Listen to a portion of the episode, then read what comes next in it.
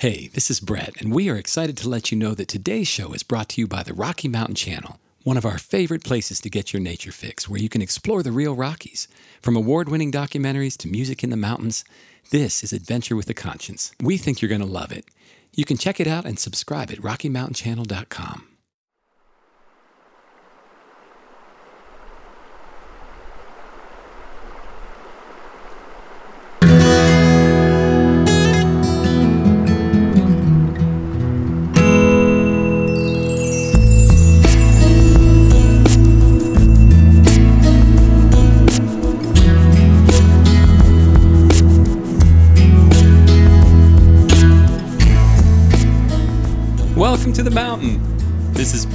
This is Melissa. and we are here to inspire you once again to get out and connect with nature for mindfulness and personal growth. Naturally.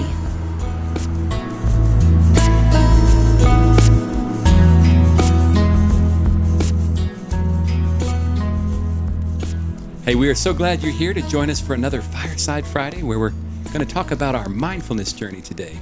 And while we're doing it, it's not really about our mindfulness journey. This is about you. I want you to think about how you first woke up to the concept of mindfulness.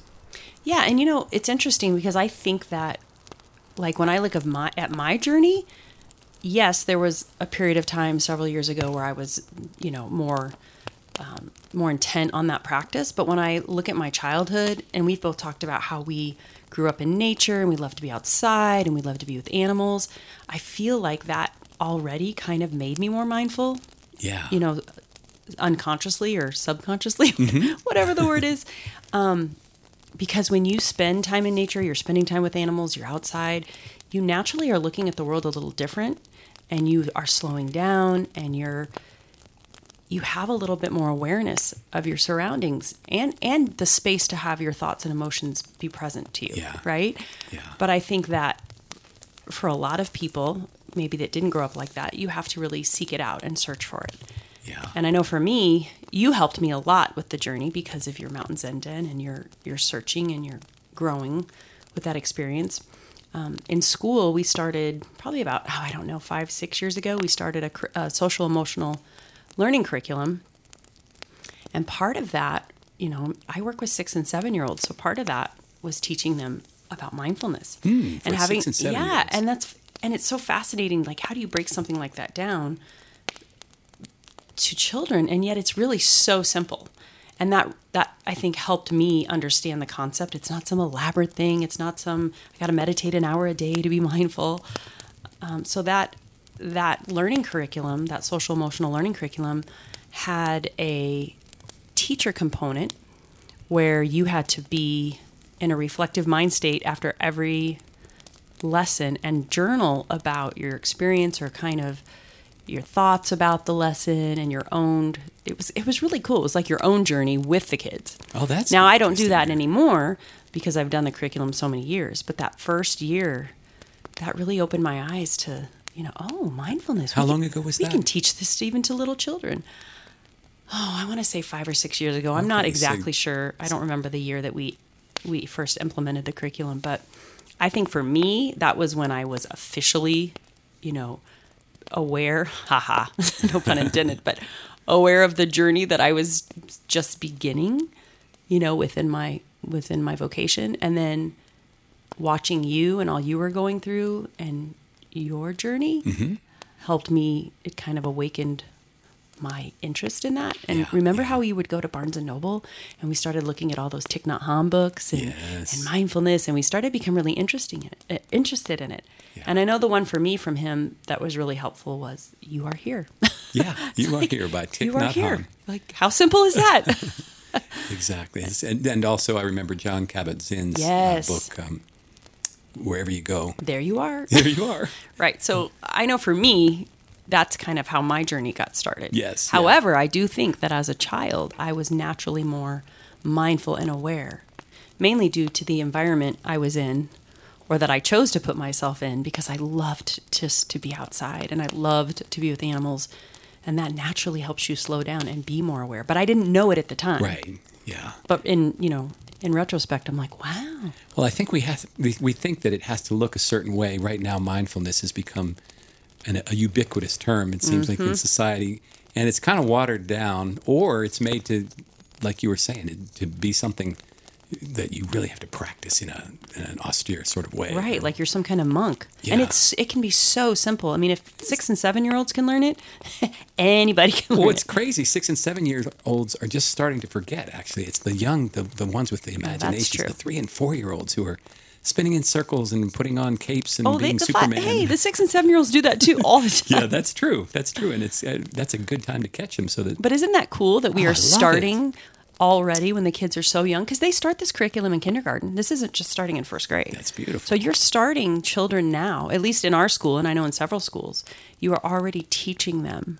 how to be aware, how to identify their emotions, how to handle, you know, conflict, how to how to use deep breathing right. to calm yourself. I mean, it is so cool. For those of our listeners who don't know, um, you are a first grade Oh, teacher. yes, Melissa's a first grade teacher. I don't just hang out with six and seven year olds on the side. Yes, I, I am a be a first grade teacher, but yeah. So tell me, I know your journey. I mean, I know you, of course, so I know your journey with um, with mindfulness. But tell us a little bit about. I mean, do you agree that when because you were raised in the country with animals, your father was a biology teacher. Don't you feel that you naturally, kind of because of your environment in nature, had that planted into you Naturally, yes. naturally? Yeah, well, let me back up a little bit. The reason we wanted to do this episode on a mindfulness journey is I was invited to uh, come for an interview on another podcast. It's called Mindfulness at IBM, and it's a employee um, led versus corporate led um, group community group that is really interested in um, getting deeper into being present. So they find that they're more uh, obviously happier, less uh, stress, more stress free Probably more productive. more productive and um, so this is uh, you know thousands of listeners and people are are getting on board with the mindfulness concept. And so that's why we wanted to start this. They asked me to share my mindfulness journey and i thought that's interesting. I had never really thought about it as a a mindfulness journey but it really is uh, beginning with my upbringing my childhood we each have a story and it starts somewhere and with mine, as you mentioned, my dad was a high school biology teacher, and um, he was really good at making sure that we got out in nature. He he gave me an awful, awful, awesome, awfully awesome Awfully awesome. respect and love for nature. And he would tell stories and give object lessons. You know, by the time I was five or six years old, I knew the difference between pipsissewa and poison ivy or sassafras and spice bush. And he would take us on these outings, these incredible outings and camping trips. We would go caving, uh, all in the Maryland, West Virginia, Virginia, Pennsylvania area in these old farmers' fields. Spelunking, for those of you who might not know what caving means, or vice versa.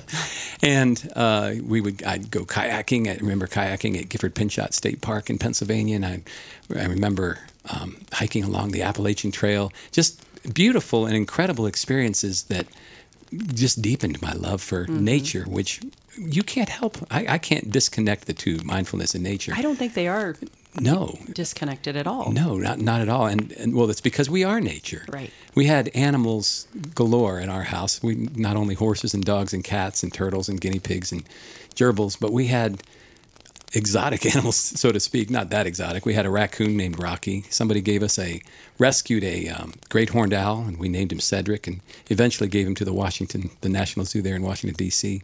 We'd go visit him. Um, snakes of every kind, boa constrictors. We had rattlesnakes. We had uh, copperheads. and we- Bless we, your had mother. a cottonmouth moccasin. My mom was a saint. She was oh, incredible. she must have been. Yeah, especially when they got out. Anyway, because he'd have to bring them home uh, during the summertime, and we had all these animals. We even had a purple gallinule. Uh, who has a purple gallinule? I don't even know what that is. is that like a lizard? No. I, I see it as like a. No, it's a it's a shorebird that lives in It's a uh, bird? in Florida. Yeah, they're beautiful. Look it up, purple gallinule, G A L I N U L E. Anyway, I was exposed to nature to the max, and that was my mindfulness uh, for me. It was just because I was in the moment with them all Exactly. the time. How- yeah, you cannot help but be in the moment when You are can't. with nature or when you're in nature or you're with animals. That's I right. love that. Yep. Again, it's a return home. So, I. What about officially? You mean as an adult? Yes, I mean, When I got the certificate? wh- when did you officially get the certificate that says this You is day one of your mindfulness journey? oh my goodness. So, you know, I mean, when were you really pursuing it with passion? Good question. Life has a way of taking over, and you can so easily within a day. I think we mentioned this in our last talk when we were talking about journaling, how I'll go back and realize that I've gone only one day and forgot what I journaled I about the day before. That, that 10 second Tom syndrome. It's like we're falling asleep constantly. yeah. And so it, it it's an intention. It, Right. it was an intention. So for me, I was really into music at the time and had formed a band with some buddies, and uh, we did a little bit of traveling. We recorded an album on that old style vinyl that tells you a little bit about how old I Wow, am. you're really old. Yeah, and and uh, we just, you know, music was my life there for a short while. In fact, uh, ended up with a couple business partners um, moving to Nashville because we had gotten a distribution deal with a Christian record company, and things were looking really good. That's a so lot of amazing. accolades, and uh, we had some investors who were who believed in us and were putting lots of money into us. And we even one of our artists went to number 17 on the Christian record charts. And you were hanging out with people like Amy Grant. Well, we did an No album fair. her husband actually recorded, uh, not Vince Gill, but it was uh, Gary Chapman. Mm-hmm.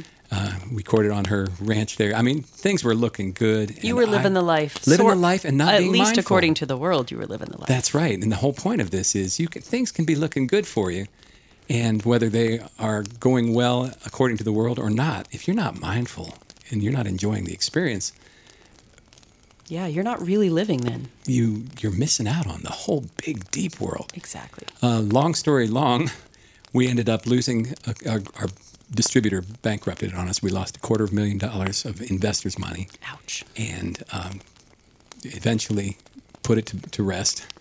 And I ended up moving to Colorado. Um, started leading worship at a church here in Colorado, um, performing a lot of music still, uh, giving music lessons, and then got into recording quite a bit. In fact, when I had been in Nashville, I had managed a recording studio, but didn't do a lot of recording myself.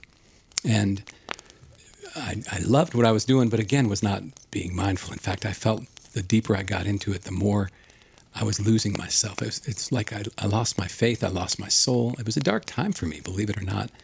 And um, I remember being at a Barnes and Noble and seeing this beautiful coffee t- table uh, version of the book Walden by Henry David Thoreau. It's on our coffee table. It still is. I think we have about four other Walden copies of different versions. Something about that really sank deep into my soul. Didn't it just call me. to you? It just called to you, The didn't it? words, the art of slowing down came to mind. Hmm. And I couldn't get him out of my mind. And I, I to this day, in, in fact, back then, it was such a part of my mind that I bought the domain name, The Art of Yeah, Slowing Down. Isn't that interesting? You had the intent then that that was somehow going to be an important part of your life. Well, it- it that was- you wanted it to be. It- an yes, important I part of your wanted life. I wanted to slow down. I love. There's something Henry David Thoreau. One of his, one of my favorite sayings of his is, "I love a broad margin to my life." I felt so, I was going from meeting to meeting, weekend to weekend, um, on with worship services. There was so much happening in my life and good things, but. Yeah, but- I- it but was good- crowded out by my soul. But good things can be happening to you, but you can be so busy. It's like you're being swallowed up by the world. You're being swallowed up by even the wonderful, you know, works you were doing. Absolutely. Anything outside of your, con- you got to take care of yourself first. You know, when you're on an airplane, they tell you to Mm-hmm. secure your own mo- oxygen mask before you try to help anybody else. Right. And, uh, you know, I was, I let my ego get in my way and I stopped uh, taking care of myself and just, uh, and, you know, I would do desperate things to, to make myself feel like I was better, but I, I wasn't. And so this concept of the art of slowing down started to slowly sink in until I thought, I'm not just going to think about it. I want to do it. I want to slow down enough. And whether that meant that doesn't didn't mean going and you know living in building a cabin on in the mountains, although I would have loved that. Yeah, that would have been nice. Living there for two years and writing about it. It meant taking little moments of time, intentional, first thing in the morning, and uh, at that point, as you mentioned, we were reading some books. You Are Here again by Thich Nhat Hanh was one of the first ones, and and wherever you go, there you are. Those those two got me deep enough and interested enough, and I started to um, not only practice it, but I started to to yearn for it. I wanted it more and more. And it was in 2017. My dad and I took a father son trip uh, out to Idaho. We went through to Craters of the Moon, and we went to through Boise, and we went up to Lake McCall, up towards Lake uh, Coeur d'Alene, Idaho, and that was a transformative time for me because I was on the road. I had gotten to slow down enough to, you know, everything had been boiling or not quite boiling. It was just almost to boil at 210, 211 degrees, but it started boiling there at, at 212. And um, the concept of Mountain Zen Den uh, hit me. And I thought, I don't care if anybody else hears this. I, if I do this on a daily or weekly basis, some, some sort of a, a recording of my thoughts, then um, you know I'd be happy to share it with people. But then at least I will be kind of accountable to myself for doing it. And it wasn't just for accountability; it was for fun. Yeah. I really enjoyed the concept of. Well, also I read. Let me back up. I read two books, um, and then many others afterwards. But uh, Florence Williams, um, "The Nature Fix," where she talked about how nature can. You know, studies have shown that a strong positive correlation between spending time in nature and reduction in stress hormones the, it was like, really? You, that's that's scientific? Because I always knew it in my in my head. Time spent in nature can significantly reduce your stress levels, lower your blood pressure, boost your health, improve your focus and cognitive function, and elevate your mood, happiness, and outlook on life. I thought that's amazing. And then Richard Louv, L O U V, had several books on it too. One was called Vitamin N, uh, mm-hmm. uh, Last Child in the Woods, and several others um, that just appealed to me. And I thought there is a connection. I can't disconnect nature from mindfulness for me. Isn't it cool that you knew that? You like somehow in the core of your very soul, ever since you were young, you knew that. Intuitively. Right. But it wasn't until you were older and started reading these books that it's like, oh my gosh, there's actual proof that it's true. And you know, I am one, or have been one, to not listen to my own inner. As Ralph Waldo Emerson talks about in the self reliance essay, you know, you listen to your inner genius and trust that voice that doesn't mean you don't trust that God's talking to you. In fact, that is but the that voice. Can be His voice For me, exactly. that is the voice. But I wasn't listening to it, and being a people pleaser, mm. I would just listen to what other people would say or go, you know, look look at what they're doing and listen to what they're saying, uh, as opposed to listening to that. Oh no, I think you always voice. always need to listen to that inner voice. I agree. I am so big on that. I mean, can you imagine? I mean, not imagine can you think of so many times that you felt that, but yeah. you didn't listen to it? Yeah. And then later you're like, oh. And you don't have time to listen to it if you're not being mindful. Exactly. And taking time to what we call meditation. Well, you have stillness. to create the space and that awareness and that mindfulness to be able to even hear that yeah. inner voice and that intuition. Yeah. Which is huge. So, can I ask you, in your definition, what is mindfulness to you? Mindfulness to me in, this, in its simplest form is simply being. You know, not doing, not even thinking. Thinking is, is can get in the way. It's just being. And that begins, I, have learned that that begins with breathing. Mm-hmm. You know, it's as simple as just breathing in, maybe even holding for a moment and breathing out. Because if you're not doing that, and we all do it without knowing we're doing it, without thinking about it. If you're not doing that and aware of it, then your each your life is passing by because your life is made up of moments, and that's one moment. And if you can connect one moment to another moment to another moment, suddenly you are really living a life. Yeah, and I think see, I think there's two sides of it because you said not thinking, yeah. just being. But I also think, remember a couple podcasts ago we talked about everything you do. Do it with mindfulness, doing the dishes, doing, you know, making your bed. Yeah. I also think, and I was thinking of in our curriculum how we teach this to the six and seven year olds is I have this little chime and it's kind of like a I don't know what it's called. It's like a little chime. It has. It looks like a little. Um, it looks like a little xylophone, xylophone. kind mini, of, yeah. And xylophone. each each pipe has a different tone, mm-hmm. and it holds for a really long time. And one of the things we do is I just teach the kids just I just want you to listen and I just want you to focus on Ooh, the sound. That's beautiful. Yeah, I just want you to focus on the sound. And it's awesome because it rings for a long time and then it slowly fades. And I say, when you no longer hear it, raise your hand. And so uh, the flip side of not thinking or not doing anything is is putting all your attention on one thing such that you're not you don't have monkey mind. You're not thinking of all these you know, crazy thoughts or, or things going on. You you're wow. just focusing and it's so cool because you watch the kids and they just listen, listen, listen, and then they raise their hand when they no longer hear it. And that is like such a simple way to show them what mindfulness is. That is You know, beautiful. it's the awareness. It's it's taking time to just back you know, back up a little bit, zoom out, and just focus on one thing. So mm. I see it as both. You know, you can just breathe and just empty your mind, but I also see it as focusing on putting being in the moment focusing on whatever it is you're doing right that second being mindful Yeah. because then that's that's how you live in the present moment and that's how you find joy in the present moment Wow. because you're not living in the future you're not living in the past you're not all stressed out Yeah. you're just wherever you are or, There you are. or what is it Wherever you go. wherever you go there, you, are.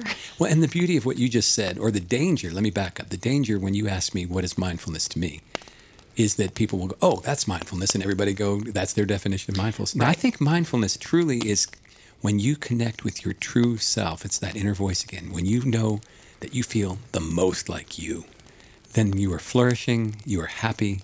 It doesn't mean anything, everything is going right in your life at all. In fact, it could be just terrible things going on outside in the world, like they are sometimes here now. But it means you are connected. Connected. And to for- me, mindfulness yeah. is connection. And for me, it means being an observer, yeah. not being wrapped up in my entire life of every single thing that's happening. It's Yeah. it's it's stepping back and observing.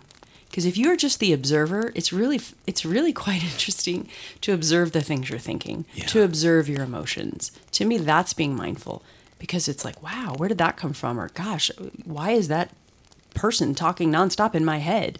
How can I slow that down? So being an observer, that to for me, I mean, as well as you know how I teach the little kids, but that helps me be mindful to what is going on in my heart and my head at all times. Yeah. That's beautiful. Because otherwise, I just I, I, I react. I, I'm reacting. I'm reacting to every single moment all day long. React, react, react, react. That's not being mindful. That is stressful. That is very stressful, but that's what most, not most people, because I know a lot of you out there, obviously you're listening to this, you're very into this, but a lot of people in the world, that's how they live No, their I would life. say Don't you think like 90% of people, or I don't know, percentage, but I think it was David Hawkins, who uh, one of my favorite uh, psychologists, Dr. David Hawkins, and and thought leaders on this um, said that about 85% of the world is not, yeah. yeah, in that state. And, and people use it as, oh, I'm too busy. I don't, I just, I got to worry about this. I got to think about this. And if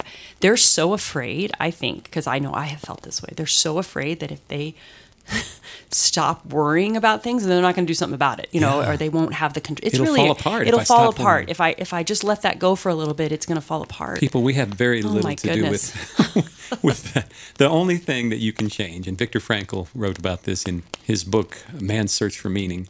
The only thing we can change is our inner thoughts, our how we react to something. exactly. Nobody can take your inner freedom away from you.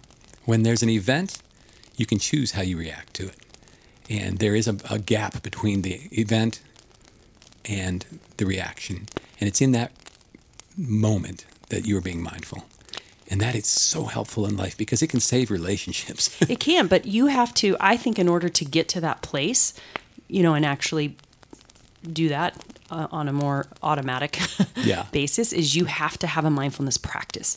It's like building a muscle, right? Absolutely. You can't just be like, you know what, I feel like I'm going to go Run a marathon. run a marathon. No, you have to build your muscles and your endurance and your ligaments and your, and, you know, and your cardiovascular system. It's a little system. painful too, isn't it? But I think if we want to get to that place where we automatically have that space and it's cre- and it's there, and we go, whoa, you know, Yeah. I, I here's the moment. Here's the moment of choice. Yeah. What are my thoughts? What are my, you know, you have to set yourself up for success by having a, a mindfulness practice daily to kind of be in training, Yeah.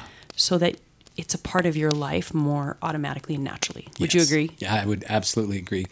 And it, it doesn't have to be it does not have to be painful, but it is a workout.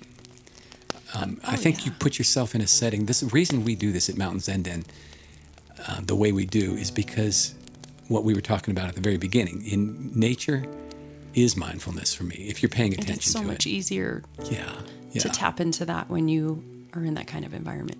absolutely. Hey, love, would you lead us in a very short um, mindfulness moment here?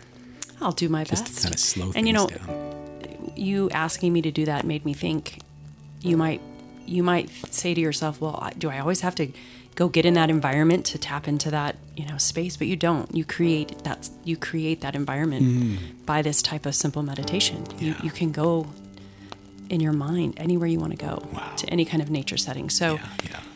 just sit in a comfortable position and close your eyes. Mm-hmm.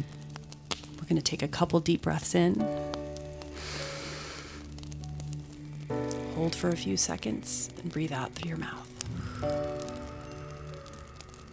Let's do that again. Breathe in. Hold and breathe out. Now I just want you to picture yourself in the most beautiful nature setting. Whatever whatever does it for you. It might be a a sunset on the beach and you're sitting in the warm sand. It might be a beautiful mountain meadow, a high mountain stream, whatever works for you. Just imagine yourself in that environment and just be, just let go. If any thoughts come into your mind that are distracting, just let them let them flow like a river. Just let them kind of wash away.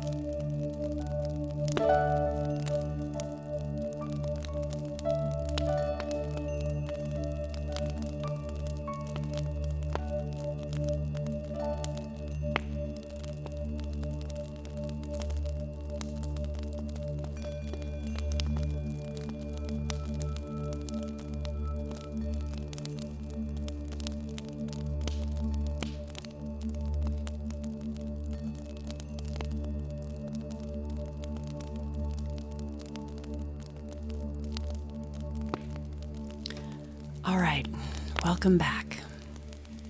Wow, that was beautiful. I hope you had some time to just be and rest and come back to yourself in that moment. And remember, you can create that space anytime you want. That's right. Wow. Thank you guys for being here with us today. This was a good time together. Thanks for letting us share our mindfulness journey. We we, we didn't hear as much of yours. I Well, kind of that's just okay. On. That's okay. we'll come back and do that another Yeah. time. That's all part of the journey, I guess, too, isn't it? Absolutely. it? Yeah. Thank you all so much for being here today. Yeah, that was fun. Yeah, let's do it again. How about next Friday? Actually, I'm glad you mentioned that. We have a special guest uh, that we're going to be talking to, Paul Hudon, who is an author right here from Colorado, an author who wrote the book Your Inner Guidance. We just got it and fell in love with it So right away. good. You're going to be in for a treat. So come on back next Friday and we'll see you then. Thanks for being with us here today, everybody. It was it was really A nice. special time. It was. Yeah, and always remember that life is a gift, nature's a gift. And you are a gift back to the world. Love and blessings to you all. See you next Friday. Have a great week.